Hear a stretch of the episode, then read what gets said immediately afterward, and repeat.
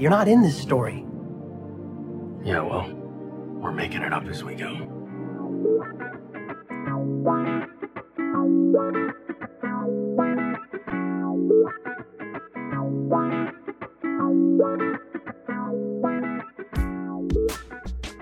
Hello and welcome to Making It Up As We Go, a Destiel fan fiction anthology podcast. I'm your host and reader, Nerdy Nerdenstein. The story is ours now. You can't have it back. Please be warned that the stories featured can and will contain explicit sexual content and is not intended for young audiences.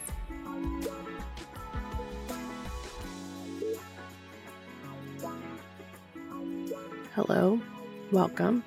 Today's fic is Without Consequences, written by honeywolf. It was recorded a long time ago, so does not include my current ill voice.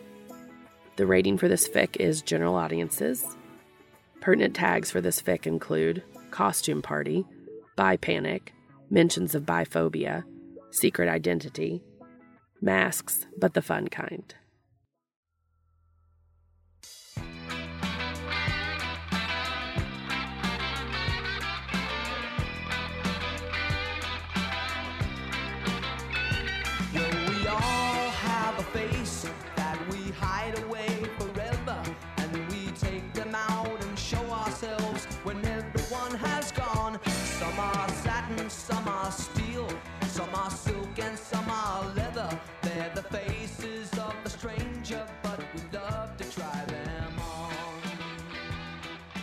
Without Consequences, written by honeywolf, read for you by Nerdy Nerdenstein.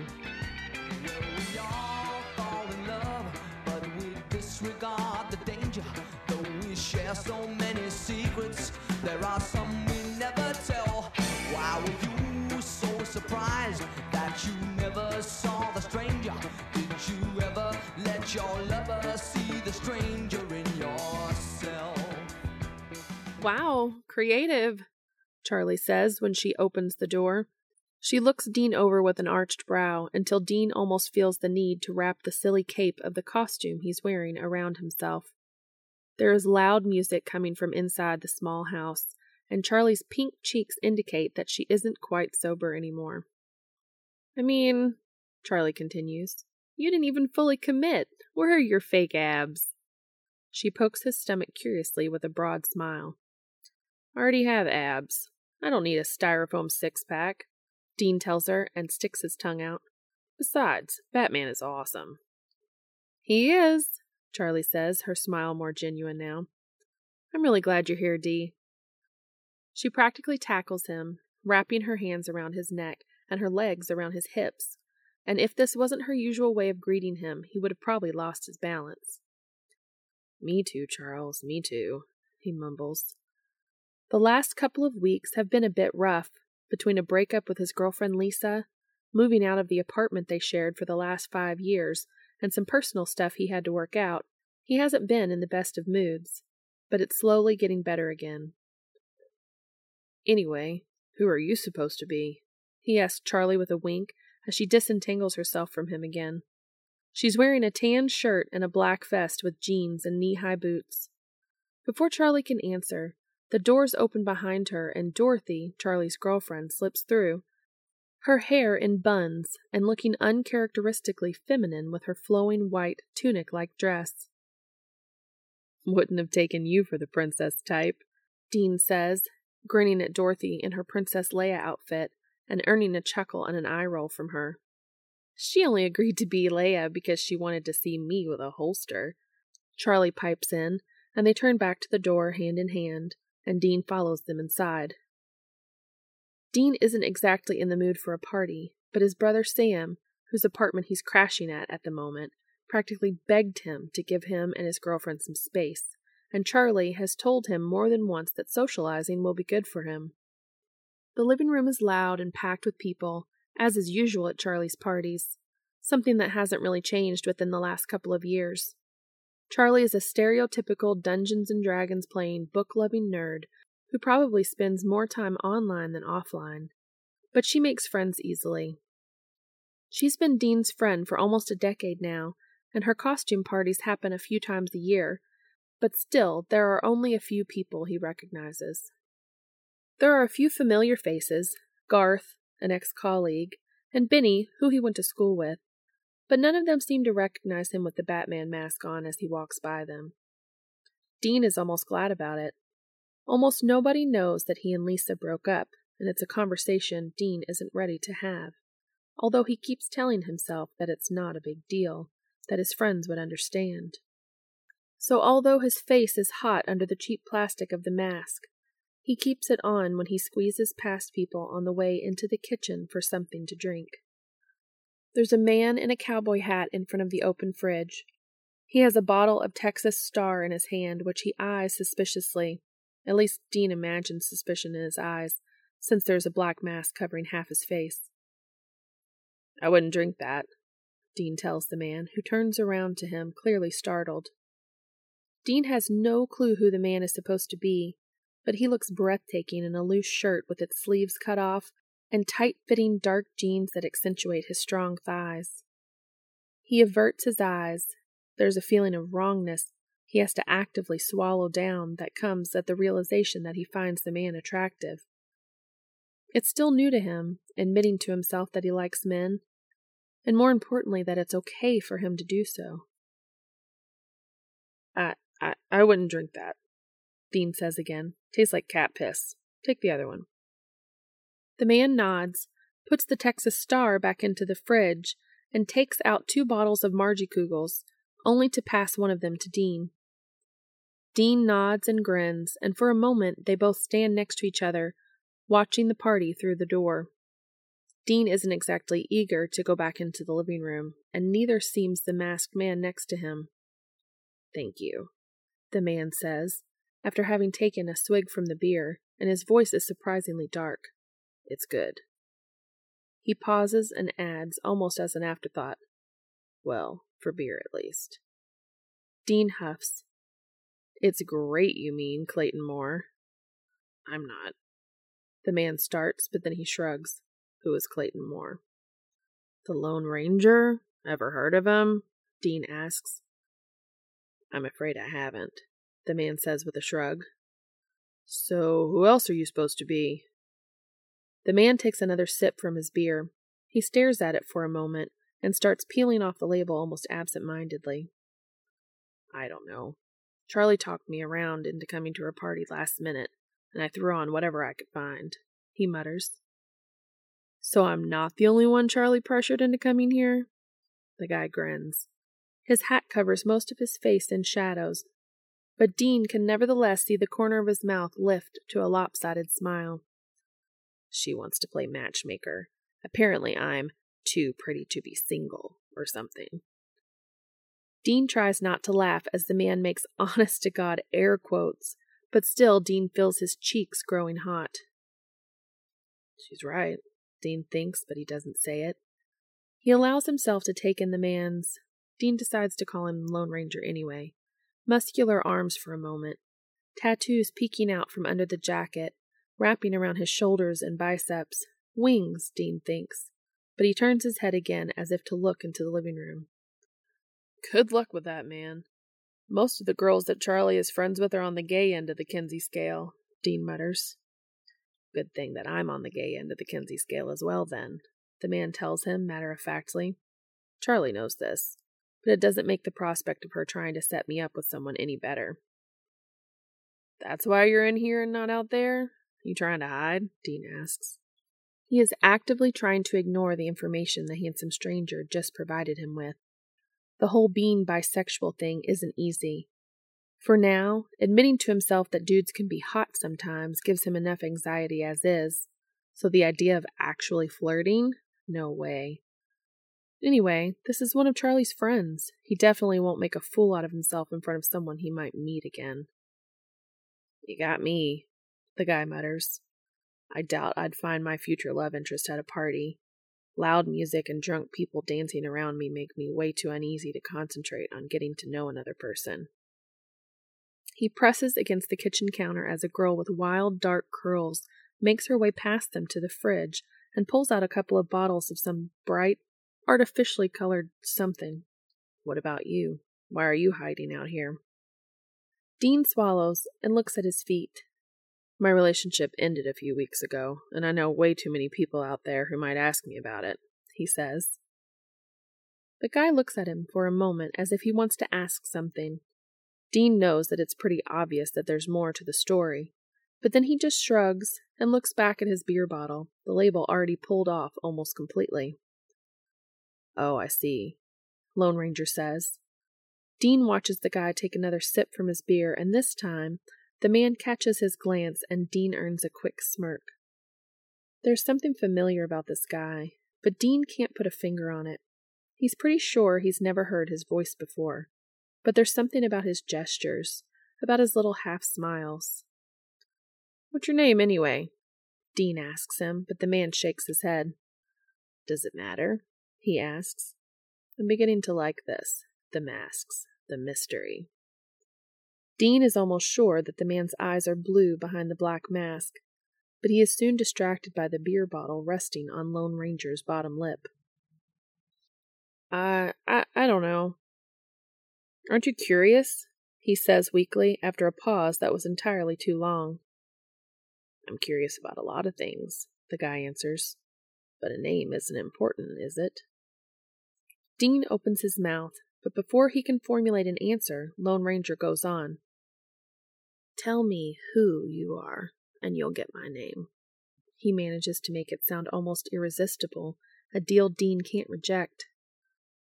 I'm thirty years old and I work at. He starts, but Lone Ranger shakes his head. No, I meant tell me who you are. Tell me what makes you the person you are. I'm. Dean starts. Not that interesting comes to his mind, but he doubts that Lone Ranger would accept this as an answer. They are interrupted by two people gesticulating wildly while they attempt to cram themselves into the small space in front of the refrigerator. And then she tried to show me a picture of her ex, and I realized that her apartment was full of pictures of the two of them together. And so I asked her if they were still friends, and she told me they hadn't spoken in a year. The girl with the bright blue wig and nose piercing tells her friend as she almost steps on Dean's toes, and to Dean's dismay, the two don't seem to plan on leaving the kitchen any time soon. Lone Ranger scoots closer until he is all crowded up in Dean's personal space, and his breath hits Dean's cheek. His eyes are definitely blue, and they sparkle dangerously behind the mask. How about we find some place else to talk? he whispers into Dean's ear. It's an earnest question, Dean knows this, but still the man's voice is dark and rough, and he is so close that Dean can feel the stubble grazing against his earlobe, so he momentarily forgets how to breathe. He wonders how other words would sound out of this man's mouth, but he quickly shoves the thought into the back of his mind. Yeah, yeah, let, let's find someplace else. He stammers instead, equally relieved and disappointed when Lone Ranger stops invading his personal space and makes his way toward the living room. The air is still warm when they step outside into the tiny backyard. It's rather bare a small stretch of grass, a tree, a canopy swing, but Charlie and Dorothy put up twinkle lights, and Dean has to admit that the warm golden glow looks almost magical. Better? Dean asks and eyes the canopy swing. An old fashioned creaky thing, but he and Charlie have spent many evenings on it talking and smoking too much weed. Lone Ranger nods and follows Dean's gaze, but Dean decides to sit down on the steps that lead into the backyard instead. The canopy swing isn't exactly big, and the idea of soft cushions and sitting too close to this stunning man is too much for him. He scoots to one side of the steps, and the man follows his lead and sits down on the other side, lifting his head. Without light pollution, we'd be able to see about 2,500 stars right now, Lone Ranger tells him suddenly, his eyes fixated on the sky. He tilts his head back until his hat falls down behind him, and reveals messy, dark hair cropped short on the sides and tousled on top. Huh, Dean says. He never really paid much attention to stars. Apart from the Big Dipper, there isn't any constellation he can find in the night sky anyway. Have you ever been anywhere where there was no light pollution? The guy asks him. Seen the Milky Way? Not that I know of. You? The guy nods. A few times. I've been to national parks in the US and in Europe, and there was this one time in New Zealand. He stops. Anyway, I wanted to get to know you, not talk about myself. He adds with a slight grin. I've never been outside the U.S., Dean admits. Grew up poor, and vacations were never really in it for us. I guess I could afford it now, but I never really thought about it, that it's something I could do. Tell me about your childhood, Lone Ranger says, and Dean realizes how close they're sitting. The steps are narrow enough that the sides of their feet touch, Dean could, of course, move, but despite how fast his heart is beating, he can't bring himself to. Instead, he takes a swig from his beer, which he somehow almost forgot. You don't have to, the guy says. If it's something you'd rather not talk about, I can ask you another question. Dean shakes his head. He doesn't quite know how to start. His childhood isn't really something he talks about all that often. Well, um, my mom died when I was a little kid and my brother was only a few months old. A house fire. My dad kind of lost his mind for a while, thought somebody was behind the fire. He started drinking and following leads, and for a while we practically lived in our car until it was time for me to go to school. From then on, we lived with one of his friends, which was probably the best thing Dad could have ever done for us.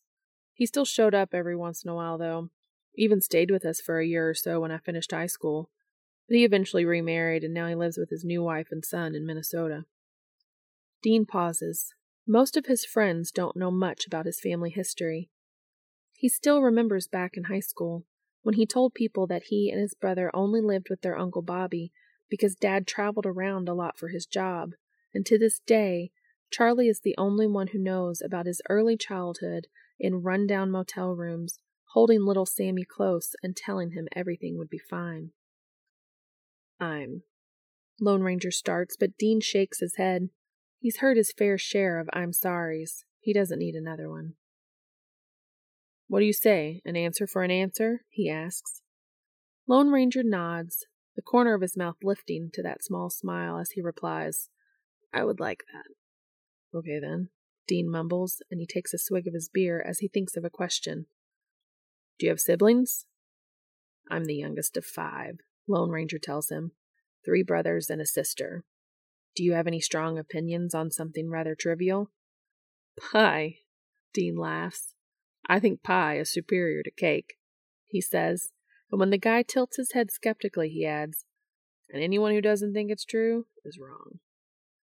Lone Ranger laughs out loud at this, and Dean is pretty sure that it wasn't that funny, but all of a sudden there's a hand on his knee. The guy doesn't leave it there for long, but he gives Dean's knee a short squeeze before he pulls his hand back again and Dean almost misses the touch. Um, what do you do for work? he asks when he realizes he's been staring at his knee for too long. I'm working on my PhD in gender studies, Lone Ranger tells him, and looks up to the sky.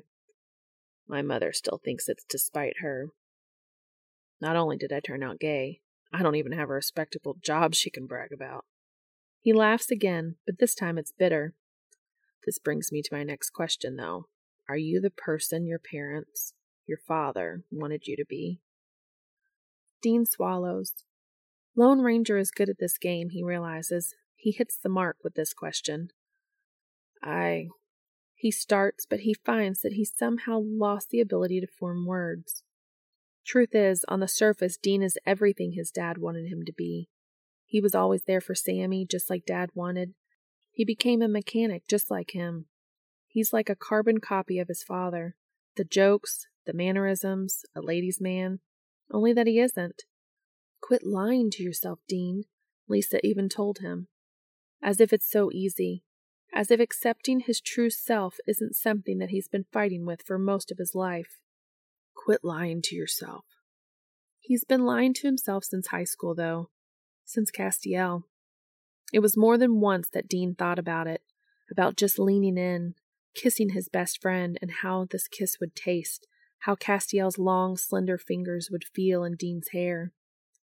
He was too much of a coward to act upon it, though, and so for months there was a sense of curiosity buzzing underneath Dean's fingertips. It was terrifying and exciting until Dean's cowardice won and crushed their friendship. Lone Ranger looks at him with endless patience and a tilted head that reminds Dean of Castiel, who used to stare at him with squinted eyes and an expression too serious for a high school kid. For a fleeting moment, he wonders if that's Cass underneath the cowboy hat and mask, but it couldn't be. The Castiel Dean remembers was small and slender. The man opposite of him is almost the same height as Dean, thighs that look like they could function as a murder weapon, and voice like sandpaper. He's nothing like the kid whose heart he broke all those years ago. But when Dean opens his mouth to answer Lone Ranger's question, Castiel is still on his mind. No, I'm not at all the person my dad wanted me to be. I'm. There you are! Charlie opens the sliding door and slips through, her hair almost glowing red even in the dim light. She crouches down and grabs Dean's shoulders for balance. Hey, Charles, Dean says. Missed me? I was looking for you. I didn't want you to end up sulking in some corner. She turns around to Lone Ranger. And you, I promised to introduce you to some people. Charlie grins, her eyes wide as she starts giggling. But it seems like you've taken care of it yourself. She winks at them and ignores Dean, who is shaking his head. Hey, uh, do you want another beer? I could use one. Yeah, you know what, Charlie, why don't why don't you come with me? Dean starts rambling and gets up. He can't bring himself to look at Lone Ranger, so instead he takes Charlie's hand and tugs at her arm until she follows him inside. Hey. Dean turns around and sees that the man has stood up as well. He hands Dean his empty beer bottle, and their fingers touch as Dean takes it. Come back, Lone Ranger says, his voice nothing more than a whisper. He doesn't let go of the bottle, and Dean is almost sure that actual sparks are about to fly where their skin touches. yeah, Dean replies and almost drops the bottle when Lone Ranger lets go of it. It takes him another moment to turn around to Charlie, but although the room is dark and Lone Ranger is still illuminated by the night sky behind him, Dean thinks he can see a soft smile on the man's lips. The moment is over when Charlie drags him inside to the living room, and Dean finds himself in a cluster of people in costumes. What's the matter with you? Charlie asks him as soon as they round the corner. She nudges him and looks up with huge, sincere eyes. Out here in the light, it's even more apparent that Charlie had more than enough to drink, and Dean feels entirely too sober for this conversation. I don't think I'm ready for this, he tells her, and he feels his cheeks heat up with embarrassment. He's a grown man. Why is this so difficult for him?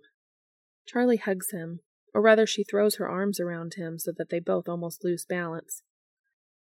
Ready for what? Charlie asks, but after a second, a grin forms on her lips. I see you like him, she says, pointing her finger on Dean. I think he's my. He starts and then whispers, My type? Honestly, I was hoping you'd be into him. I. She says, but he smacks his hand on her mouth to keep her from going on. Don't say his name, he hurries to explain. Why? We're playing a kind of game. He suggested we ask each other questions. Said he wanted to get to know me or something. That's so cute, Charlie swoons. She looks at Dean with a wide grin, but hugs him tightly when she sees his concerned look. Whatever you decide on doing tonight, remember that I'm proud of you, okay? He nods. Charlie opens her mouth to say something else, but Dorothy shows up and kisses Charlie's cheek, and Dean uses the distraction to slip away and into the kitchen. There are way too many people inside the small room, and Dean presses against the wall. Breathing takes more effort, and he feels light-headed, with his heart racing. He could just leave, he thinks. Nobody really expected him to stay for long anyway. He could call it a night, go home. But then he thinks of Lone Ranger, his hand on Dean's knee, his deep, rough voice. He's waiting for him. He's waiting for him, and Dean is terrified. But nevertheless, when he finally opens the fridge, he grabs two bottles of Margie Kugels and heads back to the back door. The door is still ajar, but when he steps outside, the man is gone. There is movement in the edge of his vision, though, and when he turns his head, he finds Lone Ranger sitting on the canopy swing. He is still wearing his mask, but the hat is next to him and his hair is sticking up in many directions. He looks up, a soft smile on his lips. You're back, he says, half in wonder. Dean nods and hands him the beer. Sorry, there was a line in front of the fridge, he tells him, acutely aware that there is a handsome man in front of him. He doesn't know what to do with the hand that isn't holding the beer bottle and finally settles on scratching his neck. You can sit down if you want to, Lone Ranger tells him. It's more comfortable than concrete steps. Dean grins at that and sits down on the corner of the swing, carefully leaving space between him and the man. The air is different all of a sudden, heavy and almost impenetrable, and the cowboy hat that lies between them at the same time feels like a safeguard and an obstacle. Dean feels the man's eyes on him while he stares straight ahead. He has the urge to turn around, to look at Lone Ranger's masked face, but what if he does? What if Charlie's right and the guy is into him? He's pretty sure he isn't ready, but at this rate, will he ever be? Is it a matter of slowly working towards something, or should he just jump in at the deep end? It's your turn, by the way. Lone Ranger interrupts his thoughts. To ask a question, I mean. His voice is definitely huskier than before, if that's even possible. Dean nods. I know. It's quiet between them for a minute or so, while Dean drinks his beer and Lone Ranger doesn't move, but also doesn't stop looking at him. You didn't think I would come back, did you? Dean asks eventually. No, not really. Lone Ranger shakes his head. Why? Dean asks, but Lone Ranger only smiles. That's another question. It's my turn now. He tells Dean, What are you afraid of, Batman? He puts his hand on Dean's knee when Dean fails to answer, but he waits patiently. What is he afraid of? Lone Ranger isn't the first one to ask him this. Why are you so afraid, Dean? Castiel had asked him, his blue eyes burning into him. He had been the first, but he hadn't been the last to ask him that. Over the years, guys, some annoyed, some simply curious, had posed this question, but Dean had never answered it truthfully. I'm not afraid, I just don't swing this way. Only that isn't the truth. He remembers his dad's disgust at finding Dean was hanging out with a gay kid in high school. Don't let him rub off on you, he told Dean. And the shame Dean was experiencing when he realized that his feelings for Castiel weren't entirely platonic was almost unbearable.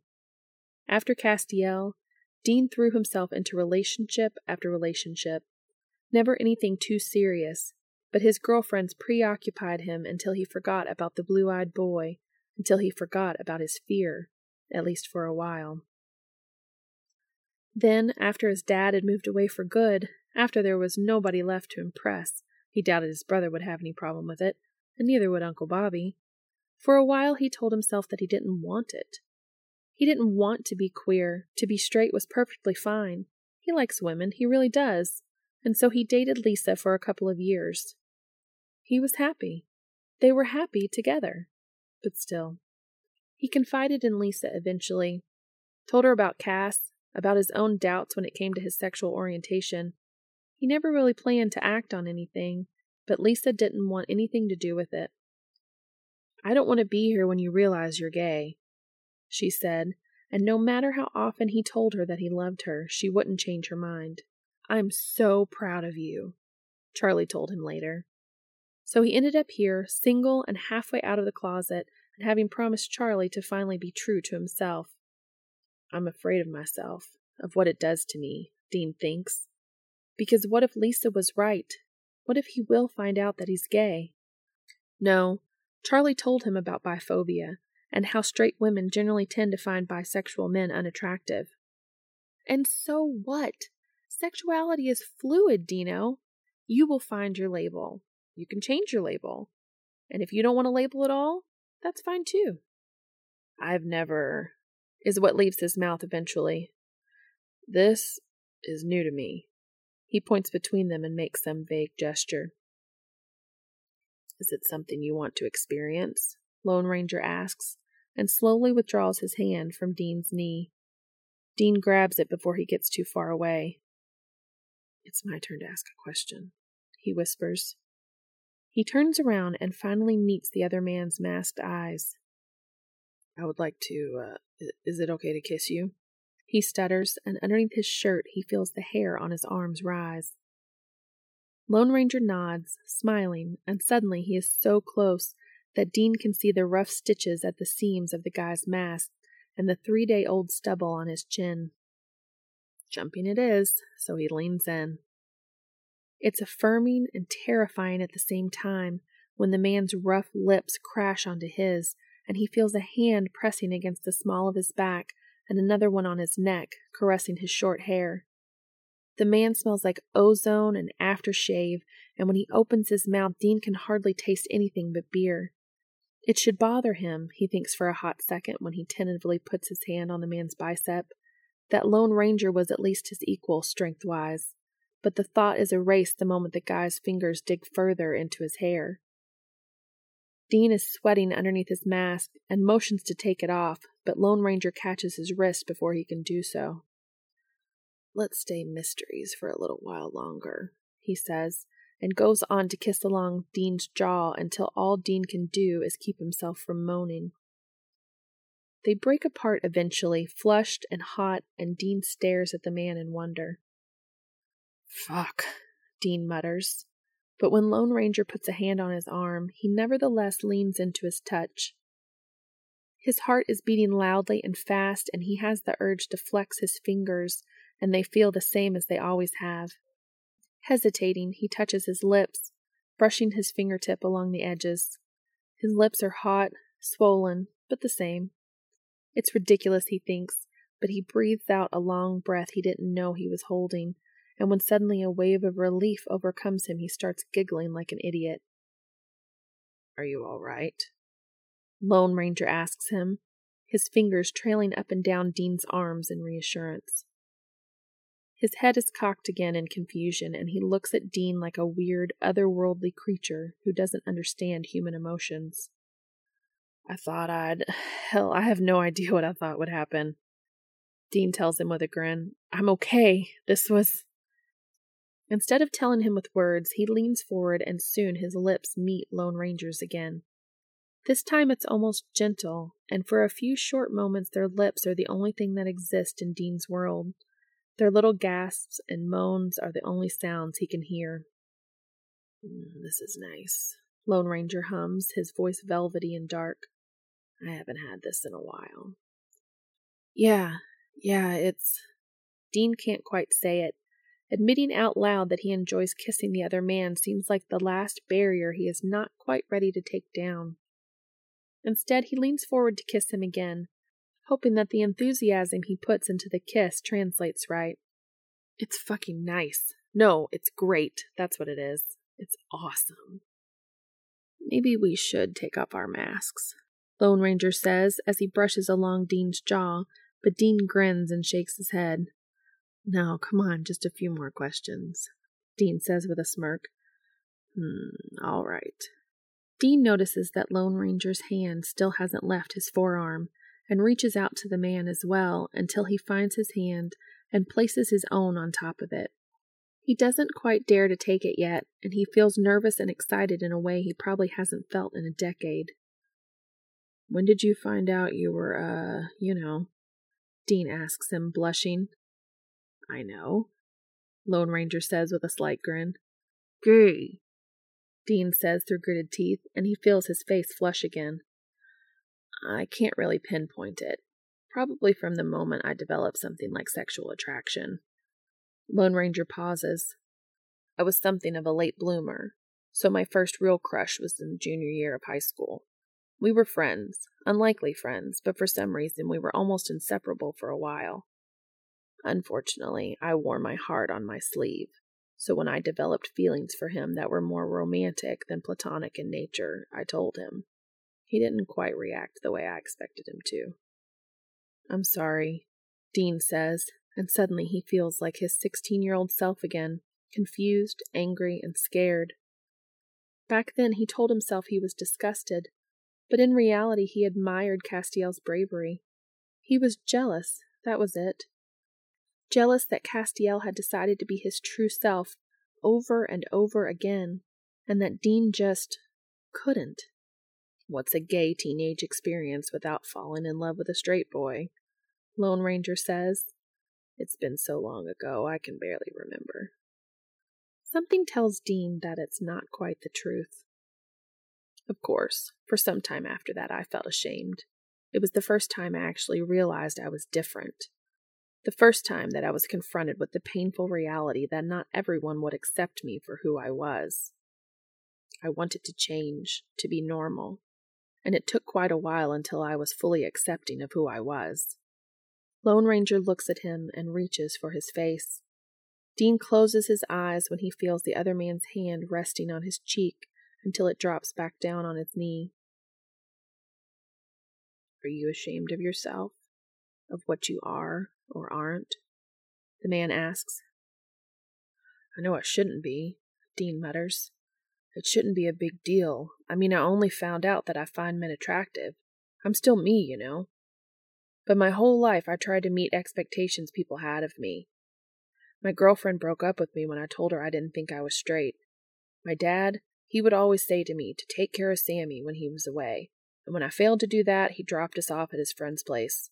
And although I know it was probably for the best, I still feel like I've let people down. Lone Ranger stares at him for a moment. Your brother's name is Sammy? he asked, his voice barely audible. Yeah, I mean, he prefers Sam, but I still call him Sammy every now and again. Why are you asking? Lone Ranger shakes his head. Oh, it it's nothing. He tells Dean and then he hurries to add, It's it's normal, you know. Questioning your sexuality, realizing you're not straight, it's nothing to be ashamed of. And neither is realizing you're not the person people expect you to be. We always deserve someone who accepts us the way we are. Lone Ranger says, his hand still on Dean's knee. Castiel comes to Dean's mind again, and he asks himself whether there was someone there for him back in high school, back when Dean completely fucked up, or whether he was all alone with no one to support him. Dean never talked to him again, although he wanted to, but he was too afraid. How how did he react? The boy who you had a crush on, I mean. He asks. Did he also continue to ignore Lone Ranger for the remainder of the year, just like Dean ignored Cass? Did he also not dare to look him in the eye any more? Lone Ranger doesn't answer immediately. He hums and looks at the stars above them. I think there's more you need to know before I can tell you how he reacted, he said, his voice low. Dean nods. Sure, Lone Ranger doesn't look at him when he starts talking, his eyes still fixed on the night sky. Well, as I told you, we were friends. I was out already, which didn't exactly make me one of the cool kids. Imagine a scrawny 16 year old with glasses and nerdy hobbies. The other kids called me names, well, except for him. He was on the football team, popular. I never dared to hope he would ever be aware that I existed, let alone talk to me, but he did. One day he came to me and told me he was sorry that his teammates made fun of me. And somehow we started talking. He told me about his fucked up family, and I told him about mine. And all of a sudden, we started spending time together until we were basically inseparable. Dean is frozen in disbelief next to the man. His mind fills the gaps of Lone Ranger's story. He remembers Castiel's ridiculous glasses, remembers afternoons spent together playing video games, talking about absolutely anything. Castiel always had at least one book with him everywhere he went, and sometimes Dean would just listen to Castiel reading out loud. He remembers watching obscure movies together and sneaking out at night to take one of Uncle Bobby's cars for a drive. Could it be? I developed a crush, of course. Lone Ranger continues. He was undeniably handsome, and there was something about him. On the outside, he was cool and careless, just like the other jocks. But I soon learned that he was incredibly caring, that his macho demeanor was nothing more than a mask. He was sensitive, insecure. We weren't actually that different from each other. For a couple of months or so, everything was perfect. It didn't matter anymore that there were kids calling me names at school. I had a friend, a great friend, who was there for me, who defended me. So it was inevitable that my crush grew into something more. I fell in love with him, and for a while I was even foolish enough to think that he could feel the same. You weren't foolish, Dean catches himself thinking, but it can't be him, can it? It would be too much of a coincidence, too unlikely. Lone Ranger sighs. I like grand gestures, so I waited until a few weeks before prom to tell him. In my head, it would play out perfectly. I would tell him about my feelings and ask him to go to prom with me, and he would say yes, of course he would. I had noticed all these little things long looks, the way he managed to always have a hand on my shoulder or knee, like it was the most natural thing. So there I was, waiting for him after football practice. For some reason, I didn't want to do this in private. I may have a penchant for the dramatic. So there I was, a single flower in hand, a lily with dots on its petals that reminded me of his freckles. And when he arrived, I told him we needed to talk. I see you the way you are, not just the way you pretend to be, I said. I told him that I saw how he cared, how he loved, that over the past couple of months of our friendship, I found that we shared a bond. A profound bond, Dean thinks. I think I even called it a profound bond. Dean feels a tear running down his cheek underneath the mask because there's no doubt now it's Castiel. He wants to tell him, wants to finally tear off the stupid mask, but Cass doesn't look at him, and Dean finds his hands are shaking too much. I never got to ask him to go to prom with me. Castiel continues. When I told him I loved him, he asked me to stop, and when I didn't, he told me that I shouldn't talk to him again and got into his car and left. I just sat there in the parking lot where his car had been for hours. I I guess it still hurts when I think about it. I was sure he would talk to me again eventually. I waited for weeks, but he didn't even look at me. Castiel stops talking in order to take a deep breath, and he scratches the back of his head. Anyway, I'm sorry I talked for so. He turns around to look at Dean, who has finally managed to push the mask from his face. His face feels hot and sweaty, and his cheeks are wet from the tears. So he attempts to wipe his face dry with the back of his hand, but it's of no avail. I'm sorry, Dean mutters. I'm so sorry, Cass. Dean gets up so quickly he almost loses balance. He can't do this. He needs to find Charlie, needs to leave. It really is you, Castiel says, a smile on his lips. A smile? Cass, I. Dean starts, not sure what to say. He's still standing there awkwardly, unsure whether he should stay or get the hell out of there, waiting for Cass to start yelling at him or telling him to leave or whatever. But Cass is only looking at him patiently with a slightly tilted head. He looks so much like the boy he was friends with. How could Dean ever have any doubts about Lone Ranger's identity? Dean. Cass starts eventually, and Dean is so lost in thought that Cass's voice startles him. I think we should talk. Okay? Dean mutters and sits down again, numb. His heart is pounding incredibly fast, and he wants to avert his gaze but can't stop looking at Cass, whose hair is still wild and unruly, his eyes as blue as he remembers. He looks nothing like the scrawny kid he was friends with, but at the same time, it's undoubtedly him. I need you to know that I didn't realize it was you until just now. Dean tells Castiel as soon as he finds his voice again. I had no idea until you mentioned your brother, Cass says. Oh. They stare at each other for a few moments. I always hope to see you again some day, Cass tells him eventually. I thought you would hate me, Dean mumbles, fidgeting with the cuffs of his hoodie.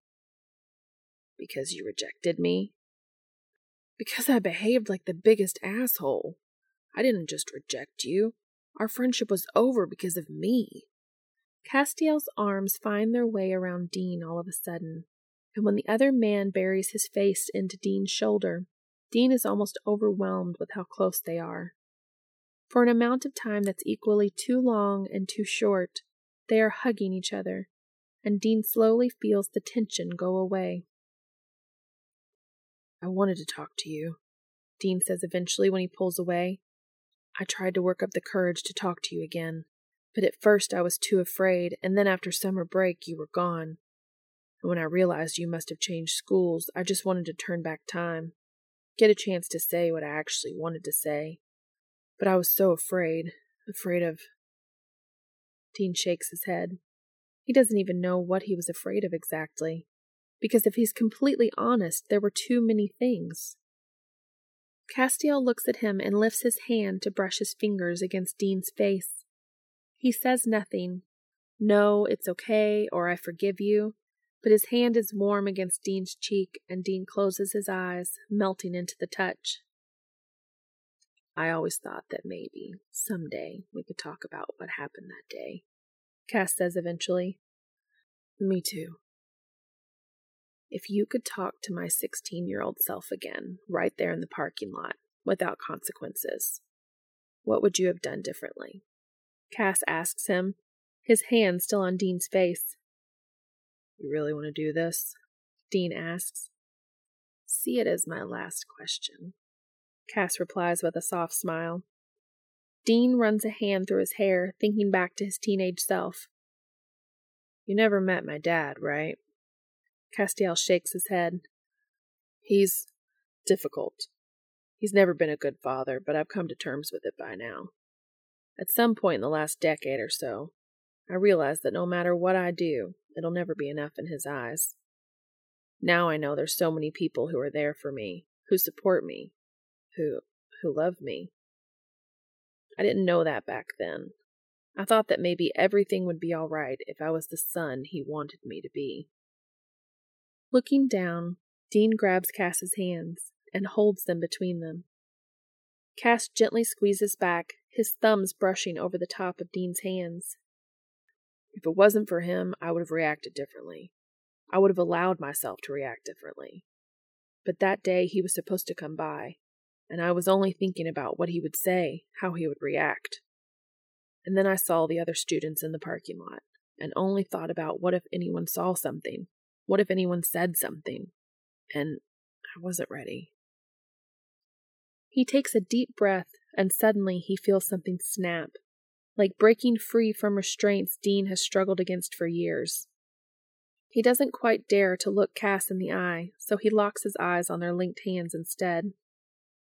You meant so much to me, Cass, he tells him and enjoys the adrenaline rushing through him. I couldn't stop thinking about you, I fantasized about kissing you all the time. That one time when we watched this weird Japanese horror movie and you grabbed my hand, I didn't want you to let go anymore. I didn't realize it. It took me almost 15 years to finally really get it. If it wasn't for my dad, maybe I would have realized it sooner. Maybe I would have even told you. Cass, I'm pretty sure I was in love with you back then. Dean, I. Dean looks up into Castiel's teary eyes. Cass lets go of his hands again, and this time brings both of them to his face, cupping Dean's cheeks. I. Cass starts again with a small smile. I'm so sorry, Dean. What for? Of course, you could have reacted differently, but you're not the only one who made a mistake. The parking lot? What was I thinking?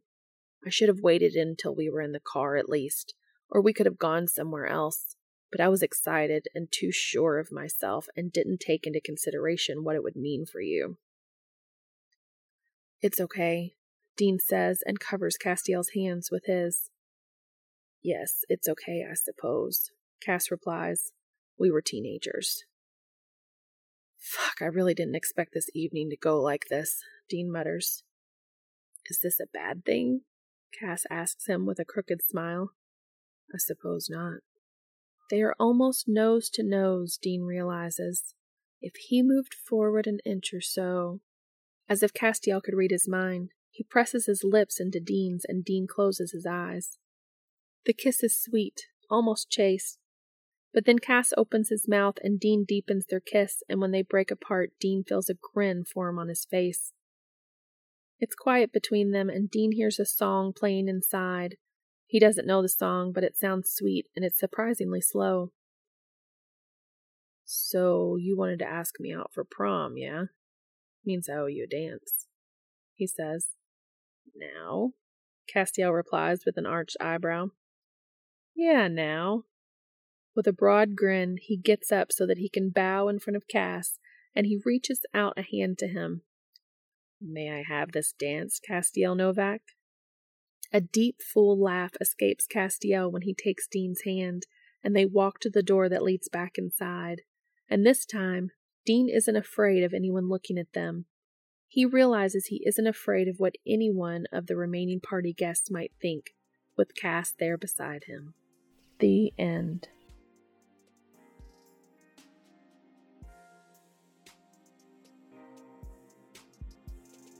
Thank you so much for your support. I can be contacted on Twitter, Tumblr, or at makingitupaswegopod at gmail.com. If you are able, please go to the author's AO3 story and give comments and kudos to them for sharing this with us. The link is in the show notes. This will also be posted on AO3 as a podfic under my username, and the link will be in the show notes as well. As always, thank you so much for listening.